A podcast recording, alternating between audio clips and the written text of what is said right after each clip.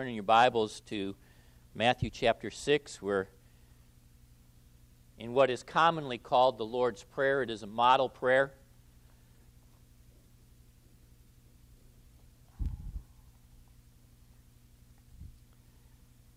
After this manner, therefore, pray ye. We've already looked at that. It's a model prayer. Pattern your prayers after this prayer. Our Father who art in heaven, we've looked at that. Hallowed be thy name. That's what we want to look at this morning. Hallowed be thy name. I want to try to preach this in a way to honor the Jewish context in which this model prayer is given.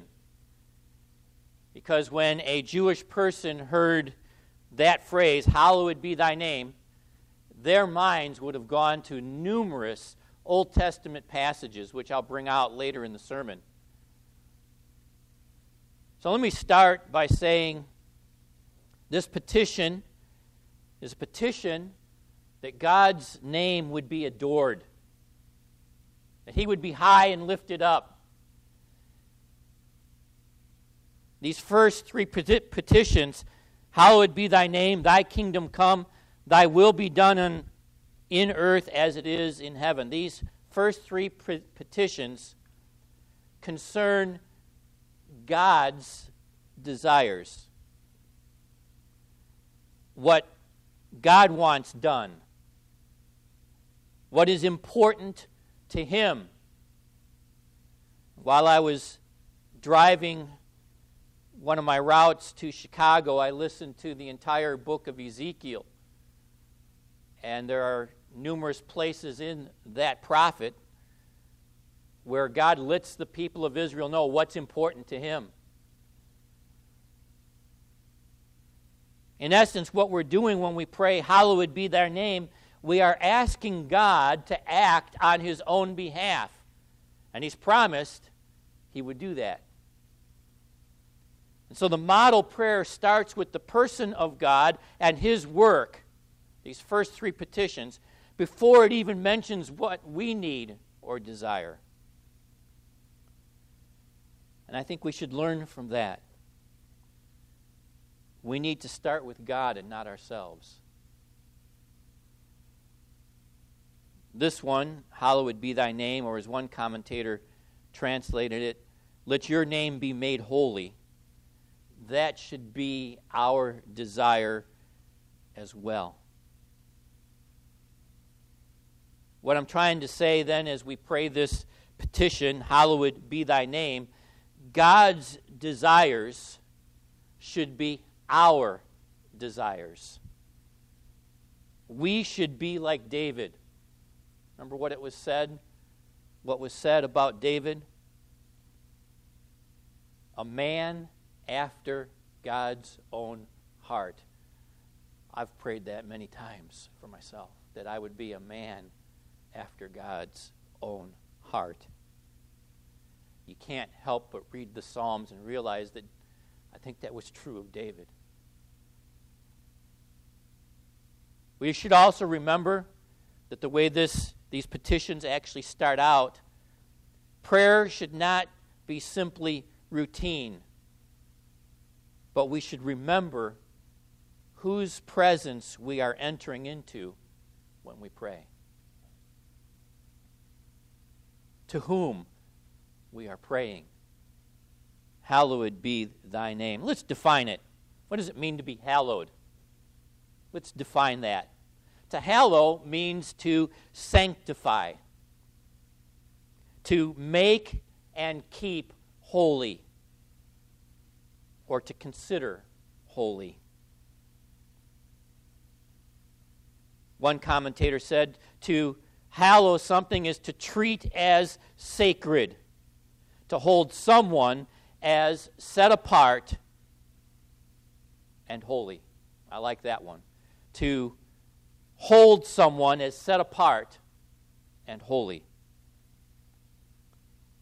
And so we are asking when we say, Hallowed be thy name, we are asking that God be regarded as holy And he would act in such a way to make himself known as holy. Now, let me take care of something here really quick. No one can make God any more holy than he is. We do not make God holy. We regard him as holy. We esteem him as holy. We praise him as holy. In fact, don't take this wrong, but not even God himself can make himself more holy. He is absolutely, infinitely, eternally, and perfectly holy in all of his attributes, in all of his person. What is left is for us to recognize that holiness and regard him as holy.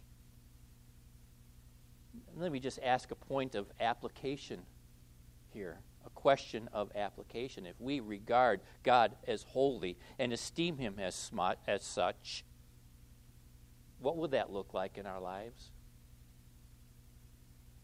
Be ye holy as I, the Lord your God, am holy. And so we need to acknowledge God as holy or regard him as holy. The same verb is actually used in the in 1 Peter chapter 3 and verse 15 where it says but sanctify the Lord God in your hearts and always be ready to give a defense to everyone who asks you a reason for the hope that is within you with meekness and fear. One commentator said it this way and I quote, But in your hearts, hallow or sanctify Christ as the Holy Lord. What does that mean? It means to give God the place in our heart that He deserves. So it begins in the heart, and then it is lived out in our lives.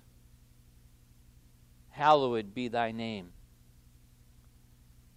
So that kind of defines it for us. Hopefully, get that into our minds as we work through this sermon. What's the meaning of this request? This request is a request that God would hallow His name. We're asking God to act on His own behalf. It is a request that God's name be set apart by Him in honor and glory, and that it would produce the respect, the awe, and the reverence that God deserves. However, when this prayer, this request is answered, it means that number one, we will hallow, hallow God's name. It will be true from in our hearts, because if we're praying this from our hearts, it's and if it's our desire that God would do this, then we would want to do it, right? I think that goes without saying. And so we are to reverence, honor, and acknowledge God's name, and hence God Himself as holy. So we're asking God to act in such a way by His power so that others, including ourselves, but others, will reverence, glorify, and consider God to be holy. That God would work, that He would act in such a way that the people of this world would be moved and motivated to give Him the praise that He deserves. The fear, the respect, the awe, and to recognize Him to be the holy God and honor and glorify Him as such.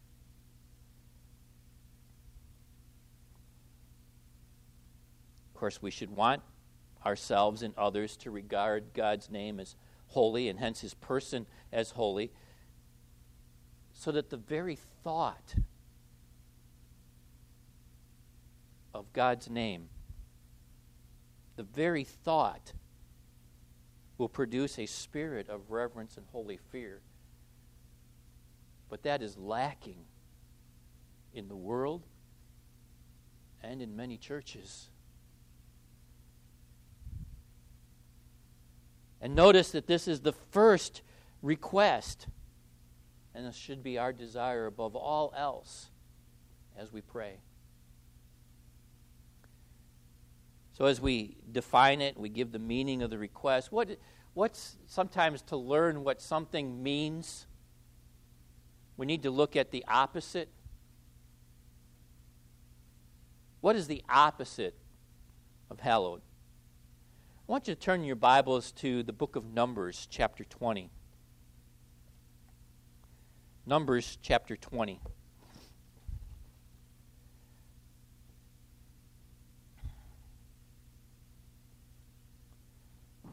In Numbers chapter 20, children of Israel are wandering in the wilderness. And verse 2 of Numbers chapter 20, follow along in your Bibles as I read. And there was no water for the congregation. And they gathered themselves together against Moses and against Aaron. And the people strove with Moses and spoke, saying, Would God, that we had died when our brethren died before the Lord. Why have you brought up the congregation of the Lord into this wilderness, that we and our cattle should die there? And wherefore have you made us to come up out of Egypt to bring us into this evil place? There's no place of seed, or of figs, or of vines, or of pomegranates, neither is there any water to drink. Moses and Aaron went from the presence of the assembly unto the door of the tabernacle of the congregation. They fell upon their faces, and the glory of the Lord appeared unto him. Now, that'd be a real sight, wouldn't it? Here, the children of Israel are complaining, criticizing, actually speaking out against what God had promised to them. And Moses and Aaron leave the congregation, they bow themselves down, and all of a sudden God's glory appears. That would be awesome. And the Lord spoke unto Moses in verse 7 Take the rod, gather thou the assembly together, thou and Aaron thy brother, and notice this, and speak ye unto the rock before their eyes. And it shall give forth its water and thou shalt bring forth to them water out of the rock, so thou shalt give the congregation and their beasts drink. Verse 9 And Moses took the rod from before the Lord as he commanded him. And Moses and Aaron gathered the congregation together before the rock. And he said unto them, This is what Moses said Hear now, ye rebels, must we Fetch you water out of this rock. And Moses lifted up his hand, and with the rod that he had in his hand, he smote the rod twice. More than likely out of anger. Smote the rock twice, and water came out abundantly, and the congregation drank, and their beasts also. Notice what the Lord did not do. The Lord did not rebuke Moses in front of the people. He takes Moses verse 12. And the Lord spoke unto Moses and Aaron, Because ye believed me not, first of all, they didn't believe, to sanctify me in the eyes of the children of Israel, therefore ye shall not bring this congregation into the land which I have given them and this is the water of Meribah because the children of Israel strove with the Lord, and he was sanctified in them. Moses sinned in that he didn't hallow God's name. He didn't sanctify God in the eyes of the children of Israel. What was Moses' sin? There are a number of things going on here. First of all, Moses took credit for what God did, and he profaned God's name. Second of all, of course, he did not obey God. He disobeyed God by not speaking to the rock. Instead, he hit it twice out of anger with the rod. Lost his temper. And though God could call his people stiff necked and rebellious people, Moses did not have a right to do that.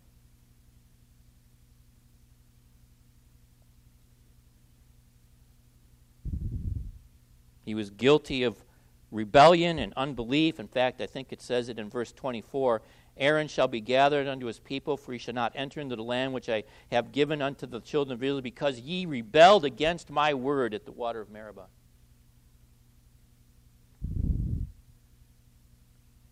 What Moses failed to do was to sanctify God, set him apart as holy, hallow his name in the eyes of the children of Israel. So, what Moses did was the opposite of what we are praying in this model prayer in Matthew chapter 6.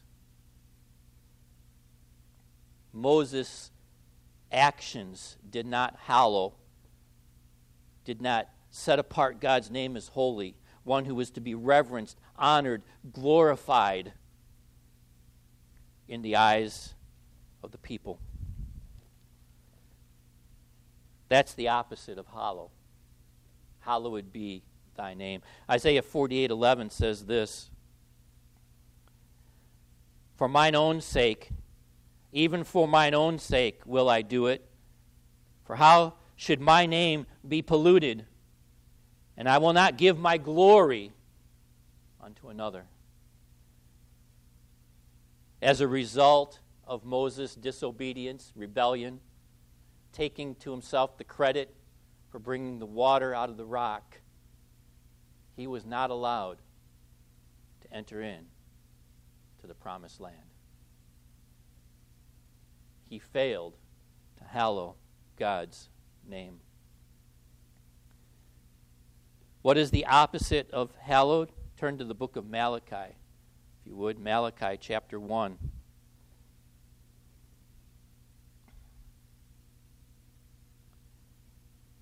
Malachi chapter 1.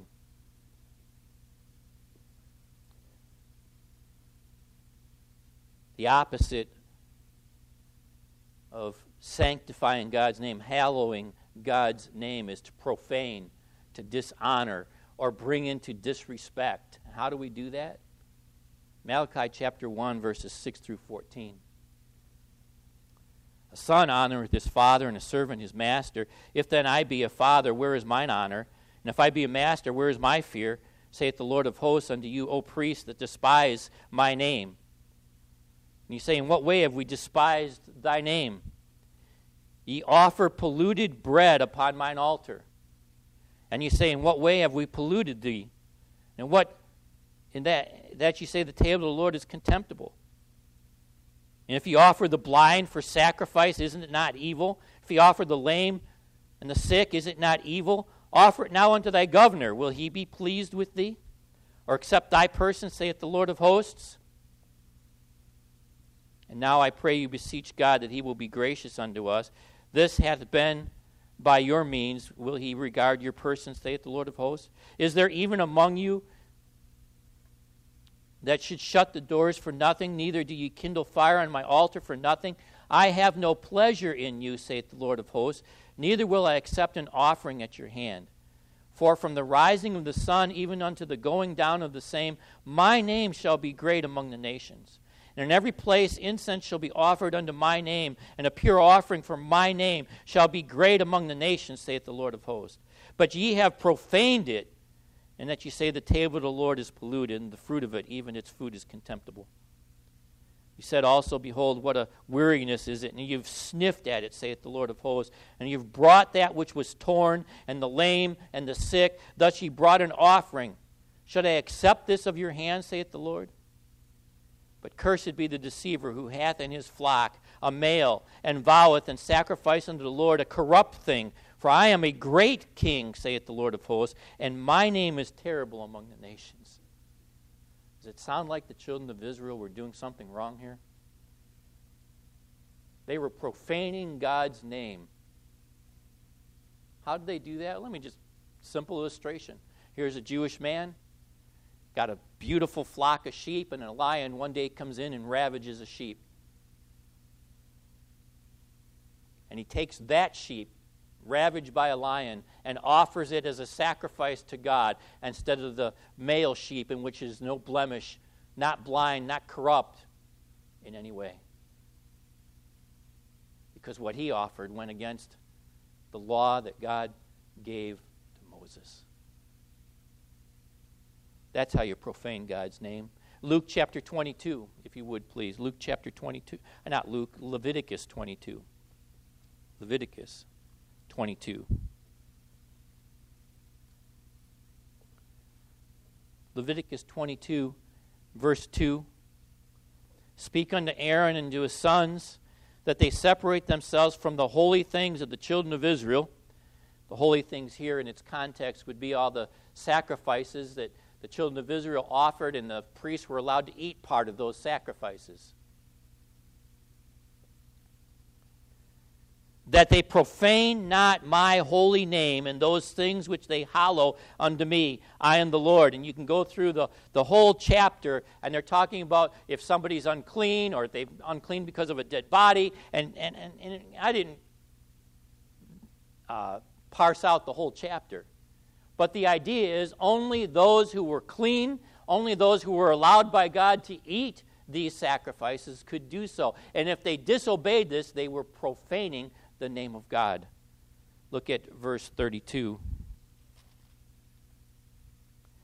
Neither shall you profane my holy name, but I will be hallowed among the children of Israel. I am the Lord who halloweth you.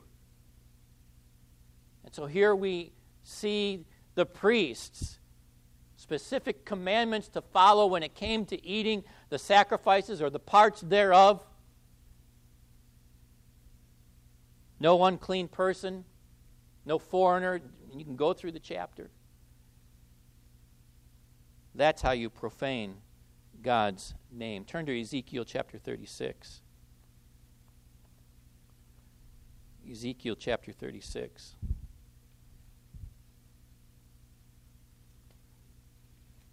verses 22 to 30 to 23. Ezekiel 36.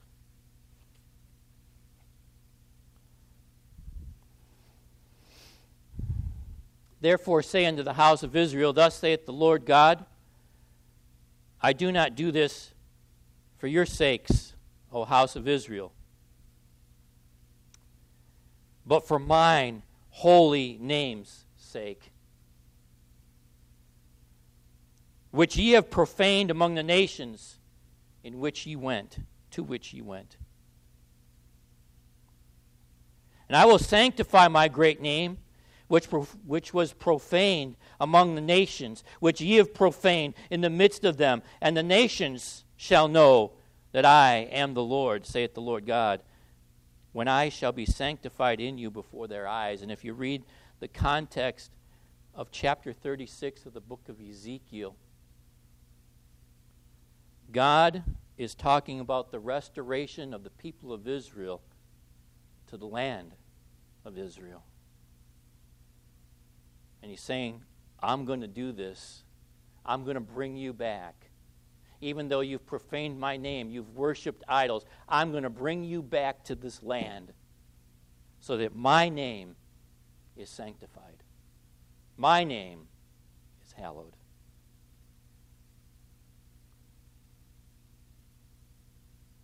So, this is how we profane God's name, which is the opposite of to be hallowed.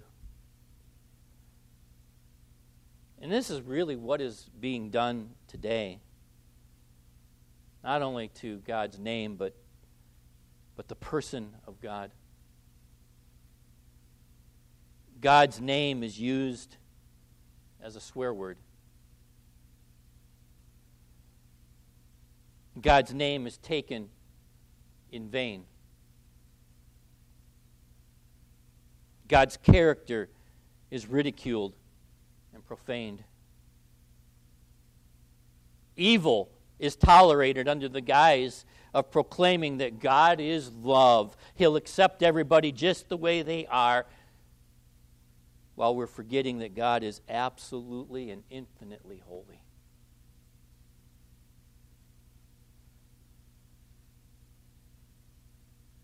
God's character his person, his attributes are misrepresented today.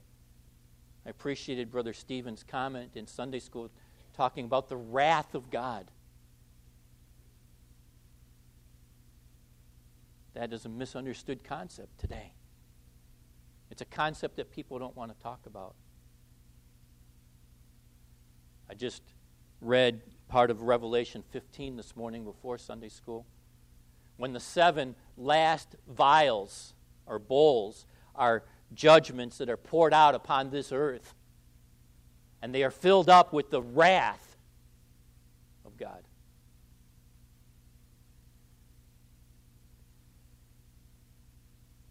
Even we can have a misguided and misunderstood concept of holiness. If you're in the Old Testament, turn to Isaiah chapter 6. Many of you will recognize the passage if you've read it before, but in Isaiah chapter 6,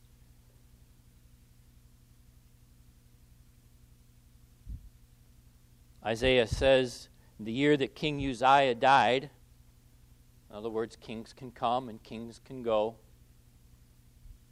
I saw the Lord sitting upon a throne, high and lifted up, and his train filled the temple. Above it stood the seraphim. Each one had six wings. With two, he covered his face. With two, he covered his feet. And with two, he did fly. And one cried unto another and said, Holy, holy, holy is the Lord of hosts. The whole earth is full of his glory. And the posts of the door moved at the voice of him who cried, and the house was filled with smoke. And Isaiah's response?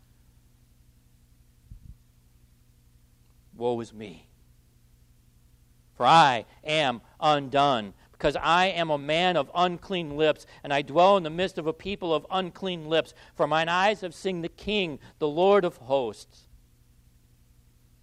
Of course, we can't stop there. Then flew one of the seraphim unto me, having a live coal in his hand, which he had taken from the, with the tongs from the altar, and he laid it upon my mouth. He said, Lo, this has touched thy lips, and thy iniquity is taken away, and thy sin purged. What a blessing.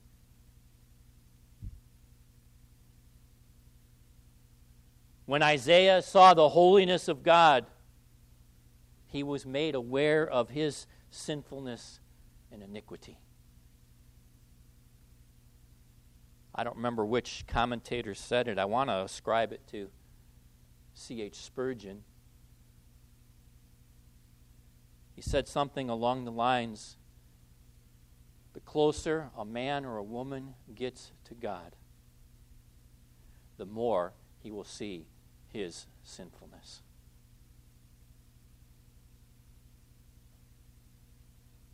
And then sometime pay attention to what I call the lesson of uncleanness in the Old Testament.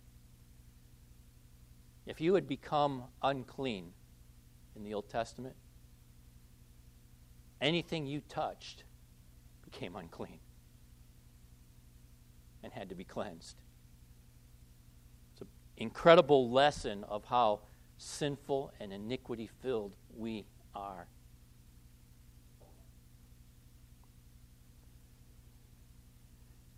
And so these are some of the things I, I hope I'm getting it across the opposite of being hallowed. Let's talk about name for a second. Hallowed be thy name. And then I'm going to put the phrase together probably next the, week following next Sunday. Names do not mean as much to us today as they did to the Jews of the Old Testament or in Jesus' day. To us, a name is but a personal designation, it's a means of identification to distinguish one person from another. The Semitic, Semitic perspective, a person, their name is closely related to what and who that person is. Much different than our names today. Our nicknames probably mean more, are more equivalent to what the Jewish people thought about a name. I had a nickname in high school. I had lots of nicknames, but I'm not going to tell you all of them some of them not very good. But one nickname in particular I got while I was on the gymnastics team. I worked pommel horse in gymnastics in high school. I was what was called a specialist. Got pretty good at that one event because that's all I did, that's all I practiced. In my junior year, there were three senior uh, pommel horse specialists, and they gave me a nickname Fearless. Fearless, Fearless was my nickname. And the reason I got that nickname is because we would look up in a book or we would see somebody on a video and we would see a new move for the pommel horse. And I generally, without fear, was one of the first ones to try that move.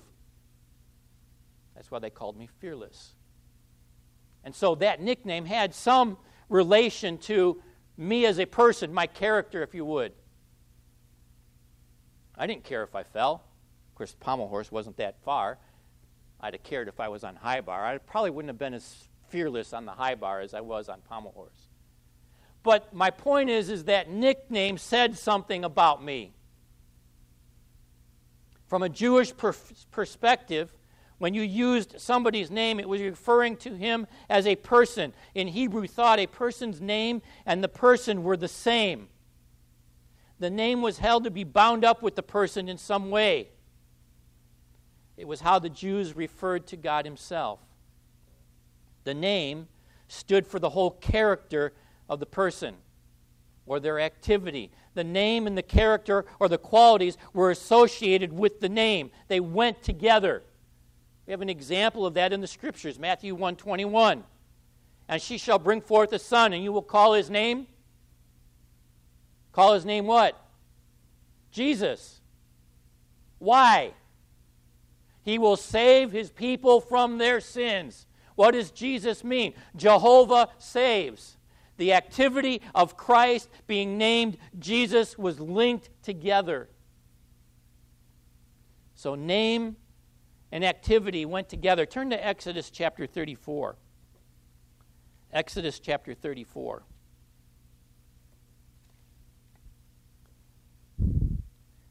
Exodus chapter 34, verses 5 through 8.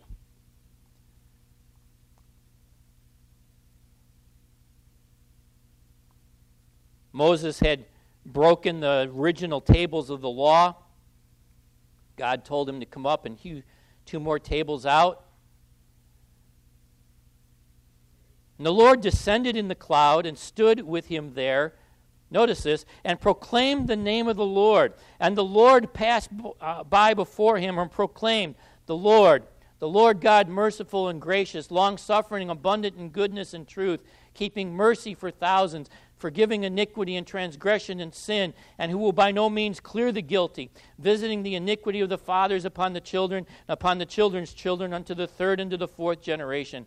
And Moses made haste and bowed his head toward the earth and worshiped.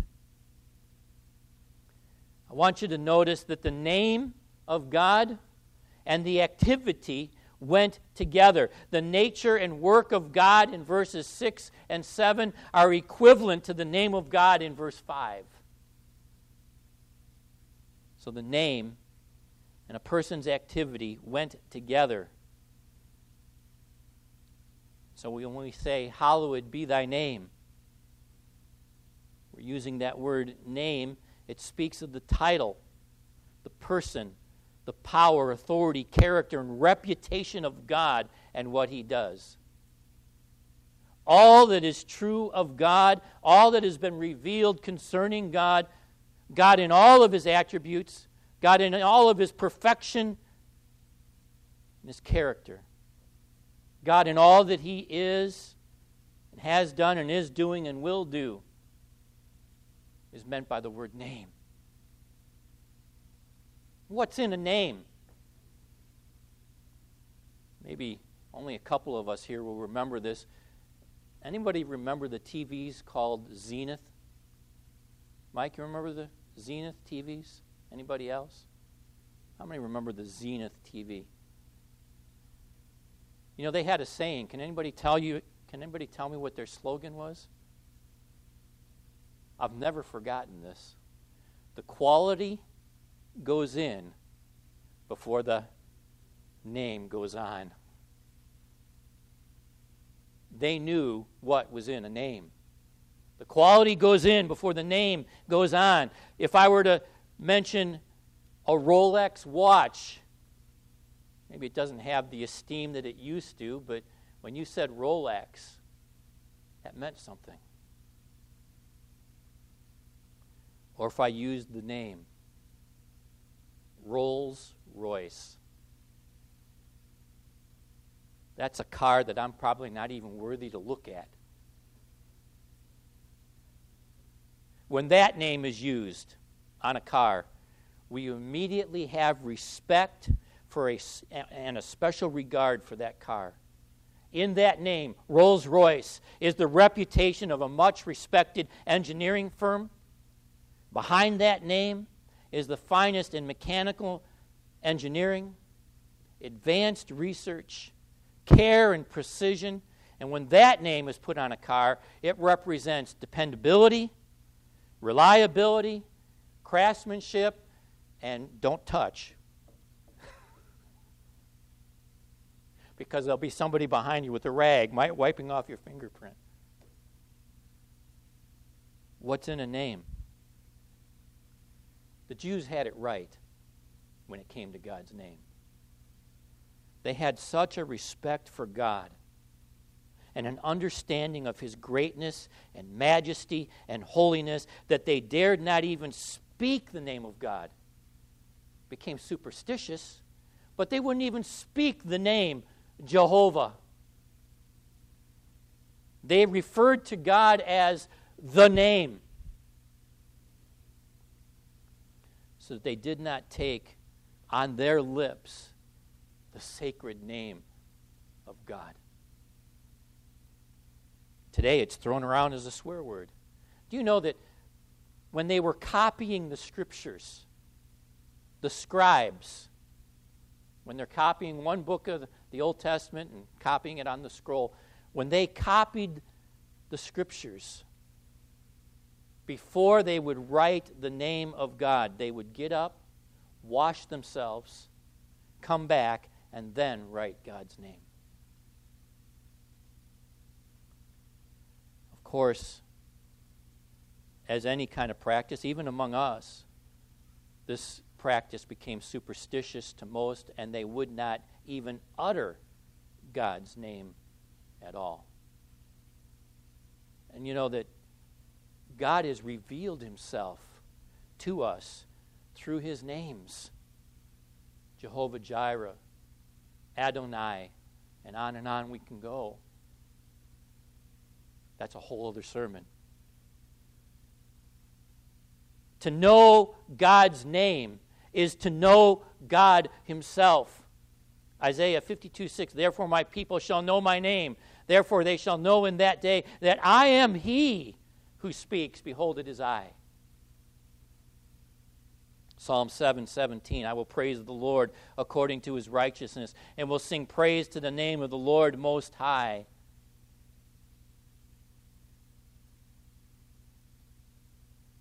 There are those who know the name of God as a word, but do not know the God whose name is represented, his person.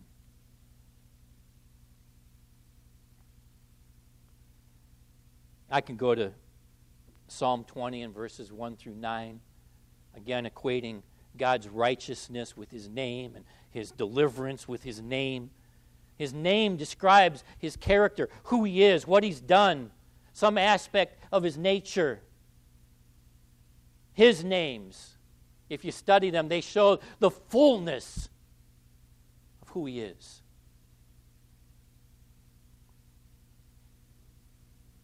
Using the name means more than regarding the personal name of God as holy and treating it reverently. It means that, but much more. We should be reverent of who God is, of all that He is, and all that He's done, all that He's doing, all that He will do. When we hallow the name of God. We're honoring God in relation to some aspect of his revealed nature, his character, or his person. That's what the word name means. We are acknowledging God as God. Means we know something about Him, and we're acknowledging what we know and our relationship to Him. So, to acknowledge God and hallow His name means that we know Him as he has revealed himself in the Bible, not as we think he is or ought to be. Can I repeat that? Because a lot of that second part is what is going on in churches today. To acknowledge God means that we know him as he has revealed himself in the Bible, not as we think he is or what we think he ought to be.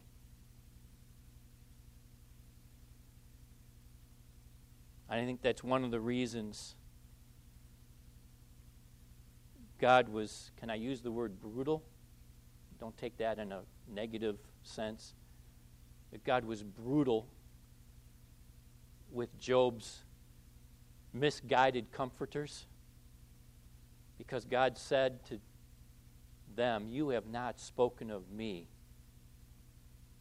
rightly like my servant Job has.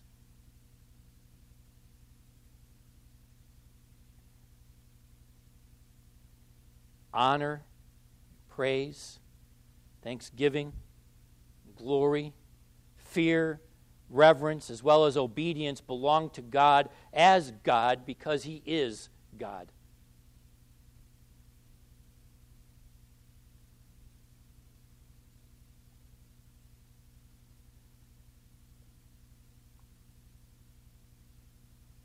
The tense and meaning of this petition. Hallowed be thy name, is an aorist imperative which shows an event or action in point of time and not repeated action. So we're asking God to act on his behalf once and for all that his name would be hallowed. It could be referring to an event, it could be referring to God bringing people in their individual lives to a proper attitude towards Him and reverence of Him.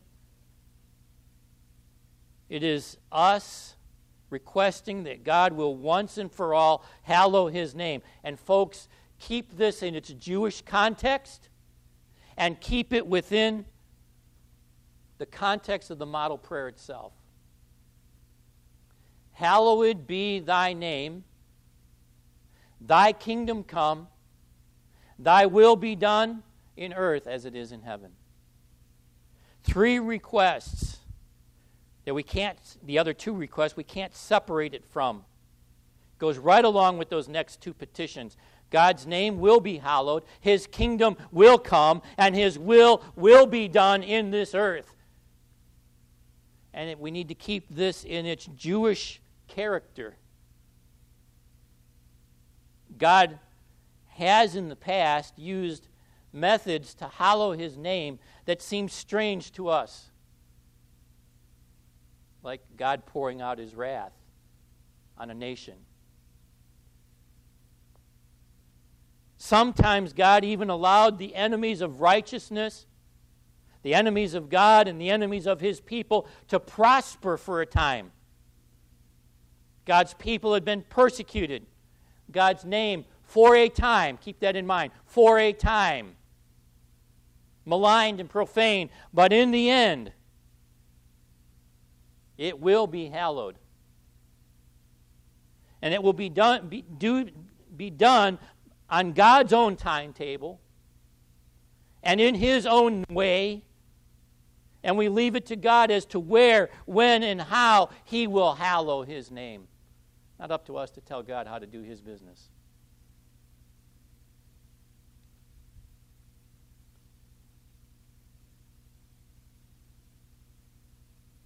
Turn to, if you would, to the book of Ezekiel. I told you I was going to take you here. I have a few verses I want us to look at. Ezekiel chapter 20.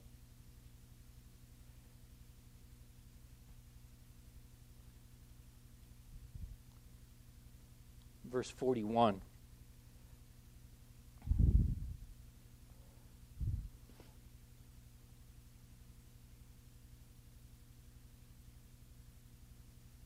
I will accept you with your sweet savor when I bring you out from the peoples and gather you out of the countries in which you have been scattered, and I will be sanctified in you before the nations. Now, I read that verse. Go back to verse 33. There is coming a day when God will hallow his name by reestablishing the nation of Israel in their land. As I live, saith the Lord God, surely with a mighty hand, with an outstretched arm, with fury poured out, will I rule over you, and I will bring you out from the peoples, will gather you out of the countries in which ye are scattered, with a mighty hand, with an outstretched arm, with fury poured out, and I will bring you into the wilderness of the peoples, and there will I enter into judgment with you face to face. As I entered into judgment with your fathers in the wilderness in the land of Egypt, so will I enter into judgment with you, saith the Lord of God. God has compared what he's going to do in the future to what he did in the past. As there was a physical event in the wilderness of the land of Egypt, so there will be a physical event in the future in the regathering of the nation of Israel to their land. And I will cause you to pass under the rod, and I will bring you into the bond of the covenant, and I will purge out from among you the rebels and them that transgress against me. I will bring them forth out of the country where they sojourn, and they shall not enter the land of Israel, and you shall know that I am the Lord. As for you, O house of Israel, thus saith the Lord God Go serve every one his idols, and hereafter also, if you will not hearken unto me, but pollute my holy name, no more with your gifts and with your idols. For in my holy mountain, in the mountain of the height of Israel, saith the Lord God, there shall all the house of Israel, all of those in the land, serve me. There will I accept them, and there will I require your offerings and the firstfruits of your oblations with all your holy things. I will accept you with your sweet savor when I bring you out from the peoples and gather you out of the countries in which ye have been scattered, and I will be sanctified in you before the nations. And ye shall know that I am the Lord when I bring, shall bring you into the land of Israel, into the country for which I lifted up mine hand to give it to your fathers. And there shall you remember your ways and all your doings in which you have defiled, you have been defiled, and you shall loathe yourselves in your own sight for all your evils that you have committed. And ye shall know that I am the Lord, when I have wrought with you for my name's sake not according to your wicked ways, nor according to your corrupt doings, O ye house of Israel, saith the Lord God. Pay attention to what has happened in this passage of Scripture. God has linked his name and his reputation to fulfilling of the promises and prophecies to the nation of Israel. And in the Jewish character of this model prayer, with the two requests that follow, we are asking God to do what He has promised to do, to act on His behalf, and hallow His name. When a Jew- Jewish person heard that word hallow, they would have come back to passages of Scripture like this or Leviticus 22 and some of the other ones that I have read. And they would have understood what it meant for God to hallow his name. I need to stop there. I'll go over some of these others next time I'm here. But God has linked his name, his reputation, his character to the fulfilling of the promises he made to the nation of Israel. And just as they were physically scattered into the nations, God said, I'm going to bring you out of those nations. There's coming a day when the nation of Israel will look on him whom they have pierced, and they will see Christ coming on a white horse as the heavens depart as a scroll. And he has a name written King of Kings, Lord of Lords.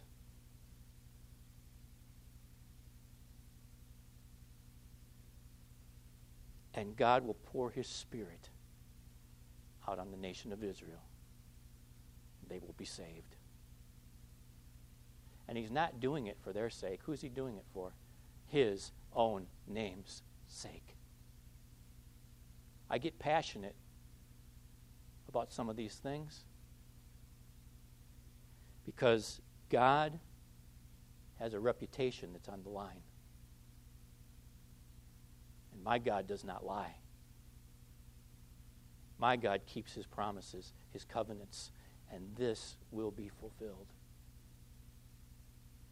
And so to pray, Hallowed be thy name, thy kingdom come, thy will be done on earth as it is in heaven. We are actually praying for the Lord Jesus Christ to be revealed from heaven and God's kingdom to be established.